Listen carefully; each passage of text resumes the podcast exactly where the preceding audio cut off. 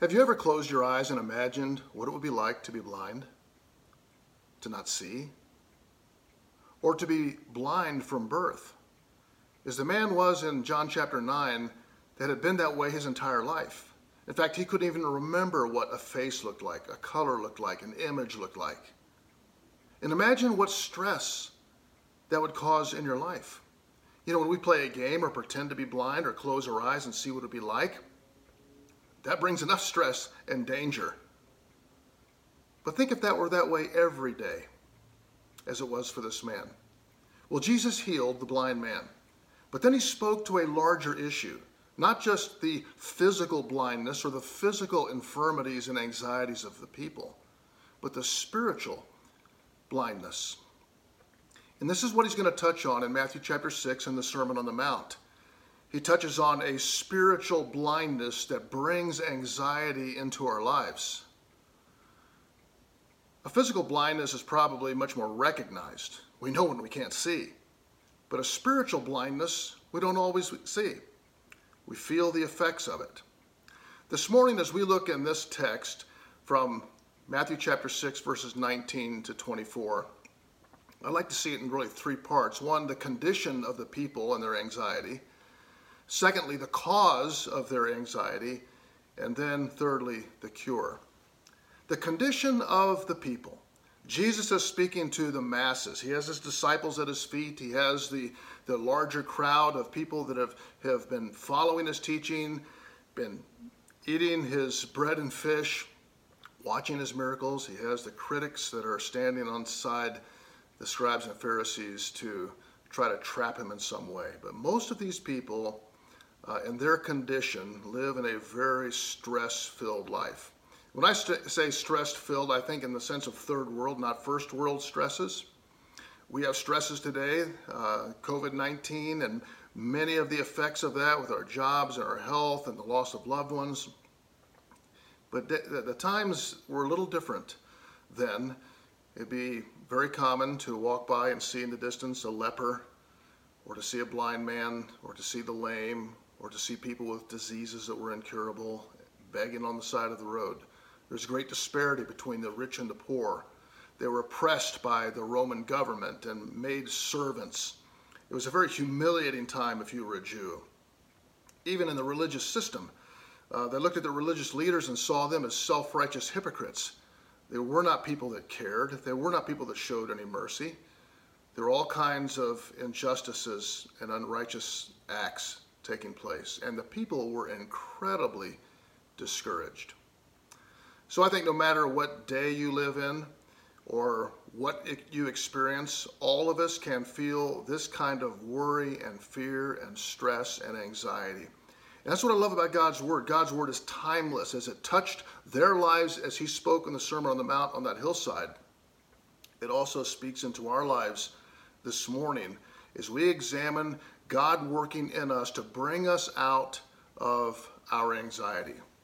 So, what's the cause? The condition is I mean, we see that, we see the stress, but what is the cause? And as we look in our text this morning, to me, you're going to see really three root causes that everything flows out of. See if you can pick those up. Uh, one of them we started with last week is the heart, where the affections of the heart are on horizontal things rather on vertical things. The next one we'll talk about this morning is the eye and being able to see clearly. And thirdly is the head or what you submit to in your authority.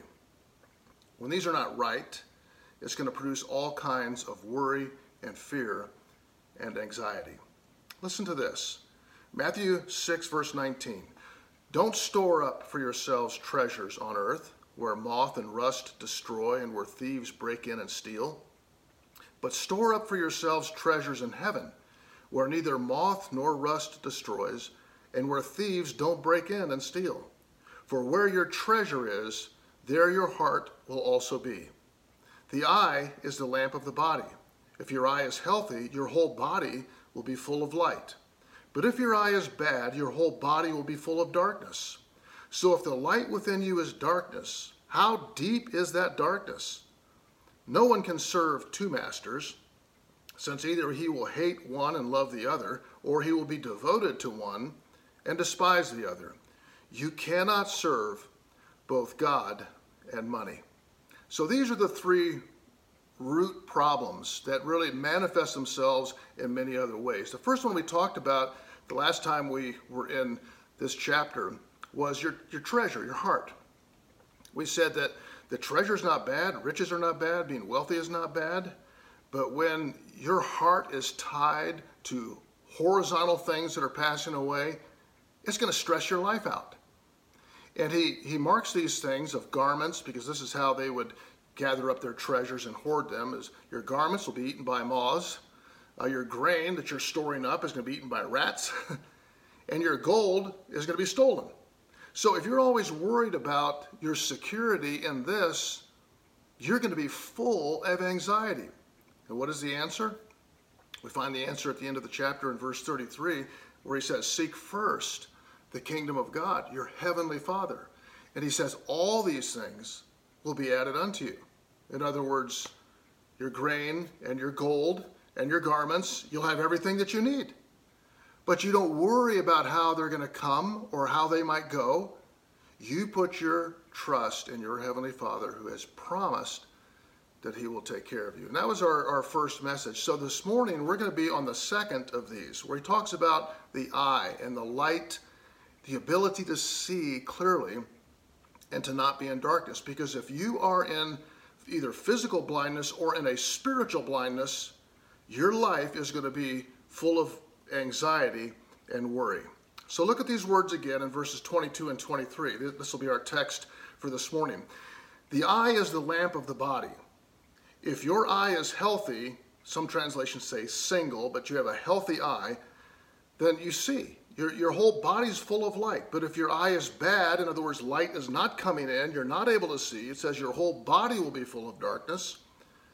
So if the light within you is darkness, how deep is that darkness?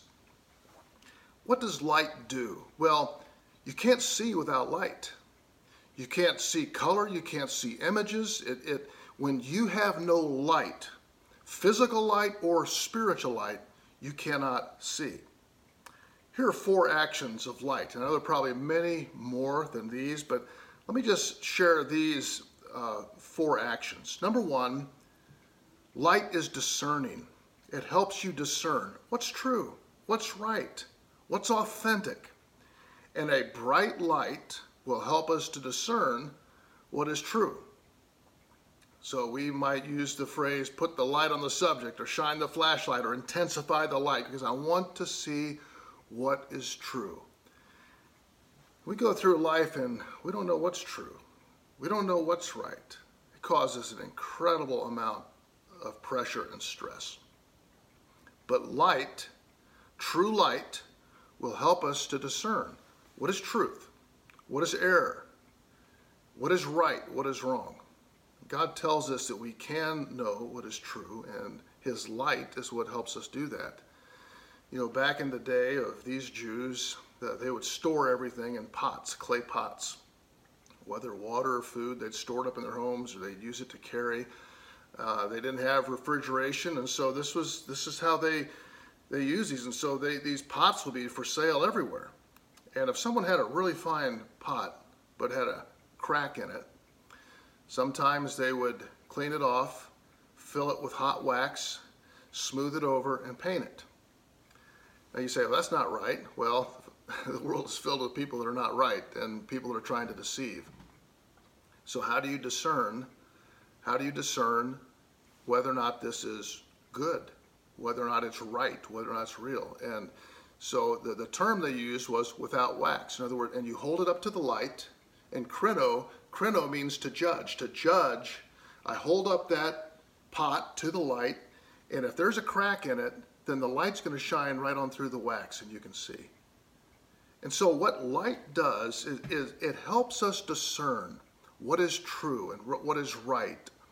And when we have that, it brings a measure of peace into our, our lives. You know, even when you're going through a very, very difficult time and you know you're doing what's right and you know this is true, it brings a stability into your life. But if you if you wonder, you know what, I really don't know if I'm doing the right thing. I really don't know if this is true. Well, you can know truth. God tells us that, and you can function in truth. So it is discerning. Secondly, it is defending. Light is a defense. It light drives out darkness. It dispels darkness. It attacks darkness. But darkness doesn't attack light. Uh, darkness doesn't overcome light, but the light overcomes the darkness. You know, I think that they say one of the best safety things you can do to guard your home is to have lights and to keep them on at night or to have those uh, ones that are motion detectors and shine the light because thieves and robbers and those that want to break in and steal or ones that will threaten your life usually do their work in darkness. That's just a fact. Light has the power to defend. And I think that is true for us in our, our physical earthly lives and also in a spiritual sense. The light of the truth of God helps us defend the prince of the power of darkness, who is Satan. So it is defending. I don't know if you remember when you were a kid being in the dark, but I didn't like the dark. And I have several memories of being in a place where it was all dark and I didn't know where the light switch was and being kind of in a, a little panic and not wanting to move. Well, we get like that as adults too. And what will drive out that fear is when we're able to have the light defending us. Number three is light is directing. It is directing. I think of Psalm 119, 105, where it says, His word is a lamp to our feet, a light to our path. It's like a flashlight in the woods. You know, you go running through the woods with no light, uh, it's probably going to be a hazard for you and someone else. But if you have light, if you have that light in front of you, and God gives us light to direct our steps.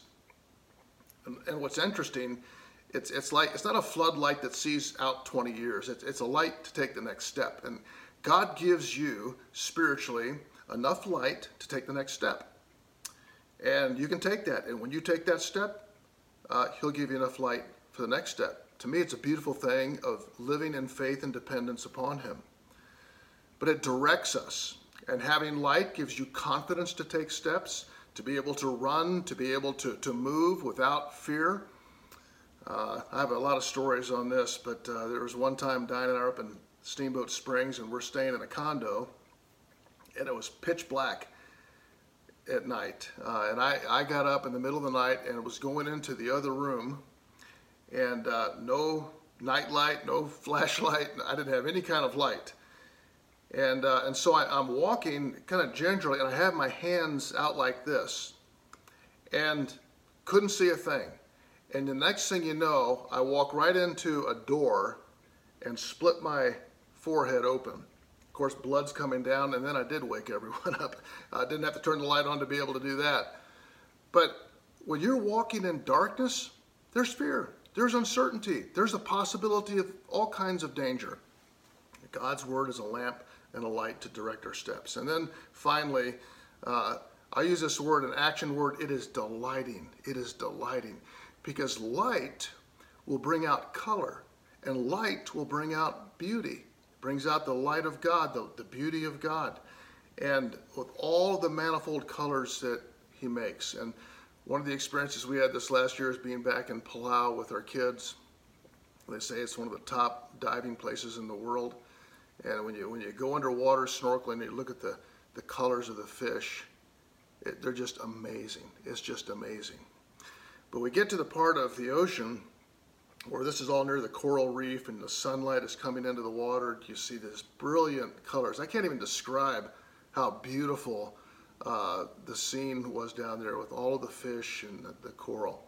But then you kind of turn out to the deeper part of the ocean and it's just black. and we talked about this like, you know, I don't think I want to swim out there. You never know what's going to come out of those dark waters. And I think this that that God allows us to enjoy the beauty of all things as light is put upon it. And the more we see of Him, the more we see of creation, this is another action of what he brings. So the next part that we have here is the cure. This is our third, the third part of our message. The cure for anxiety.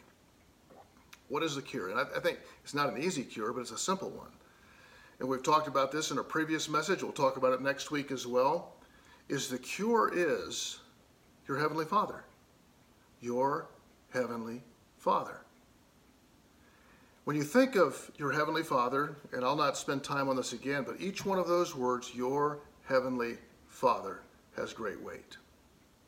In James chapter 1 and verse 17, listen to this. He says, Every good and perfect gift is from above, coming down from the Father of lights, who does not change like shifting shadows.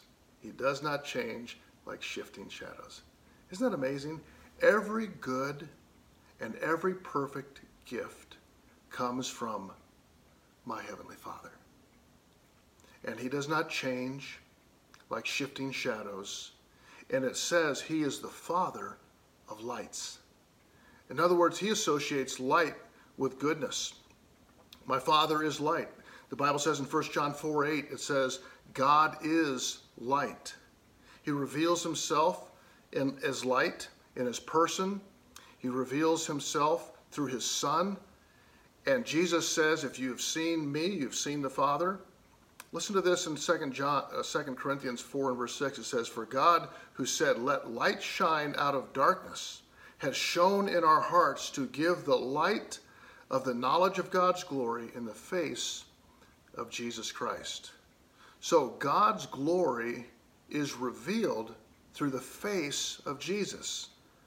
So God reveals himself in all of his perfections, his attributes. He reveals himself in the person of Jesus who prov- provides for us the way of salvation and of eternal life. And then, thirdly, God reveals himself as light to us through his word. He calls it a lamp to our feet and a light unto our path. And so God's word is light. He gives us light, and he gives it to us daily. So here's the interesting thing. When I think about how do I cure the anxiety that comes with darkness. How do I cure that? Well, it's light. But, there, but there's a second part of this. God provides light. He shines the light. He gives the light. He expresses it through his son Jesus. He expresses it through his word. He gives you all the light that you need. But can you see? Can you see? Just because there's light out there doesn't mean that I can see anything. Because the second part of this is that your eye is good. Your eye is single.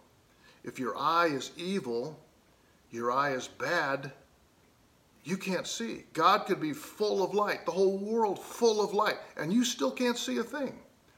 So the eye that is good is the eye of faith. It is the eye that receives.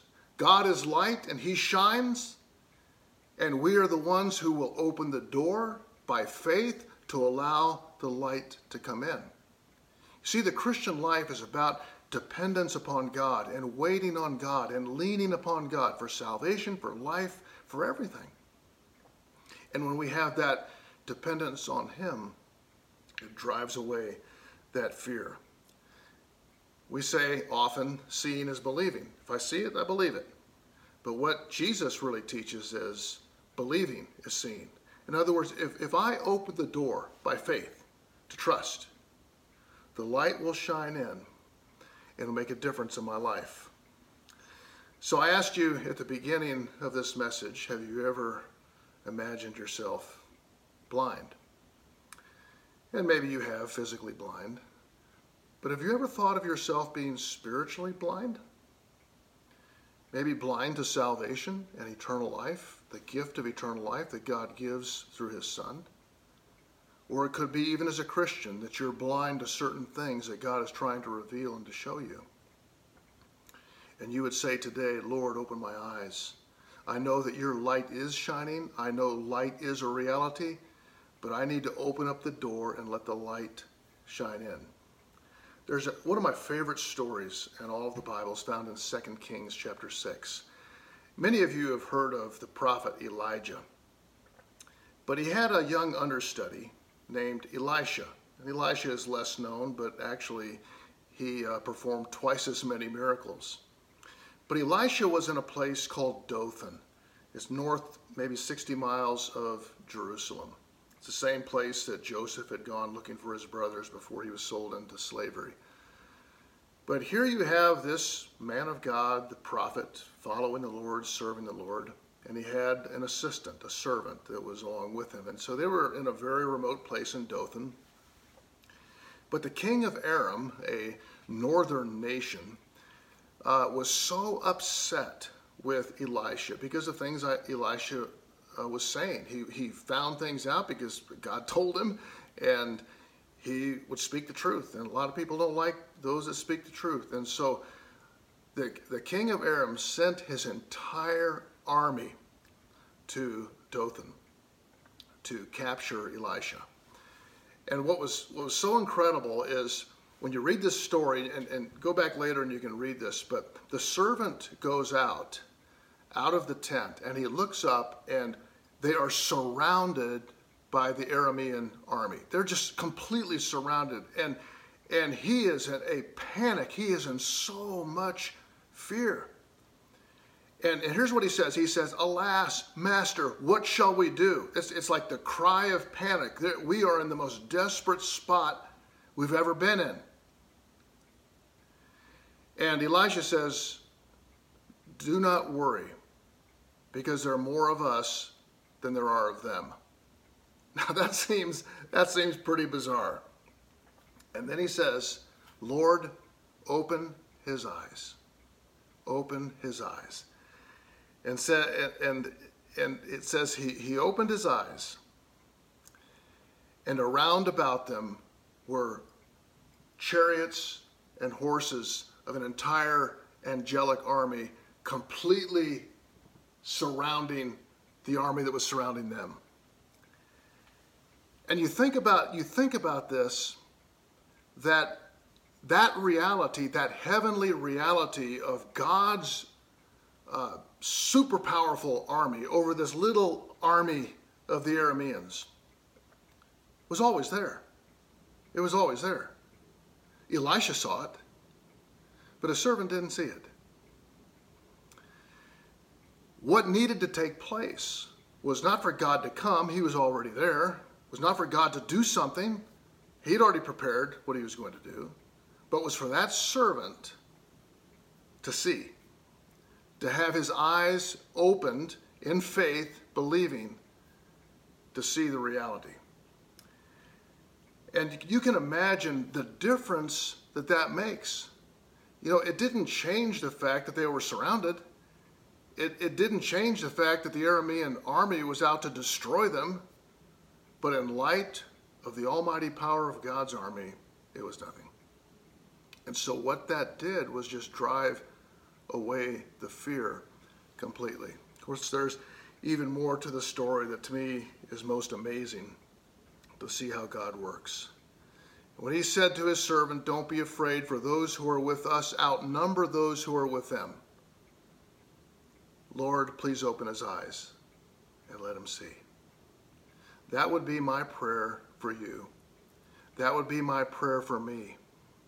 Lord, open my eyes, open our eyes, and help us to see the spiritual realities of your light. Help us to see everything you want us to see and drive out that anxiety. May we have a healthy eye so I pray this for all of us as we close. And you remember back to this man born blind in John 9. He was physically healed, but he also needed to be spiritually healed. So there's, and God cares about all of it. He cares about all of it. I pray this Lord, open my eyes to the unseen realities of my Heavenly Father and help me to believe. Father in heaven, I pray that you take these words and encourage our hearts with the light that you give that drives out fear and anxiety and worry. And help our eyes to be healthy, to be open with faith and believing. We pray in Jesus' name. Amen.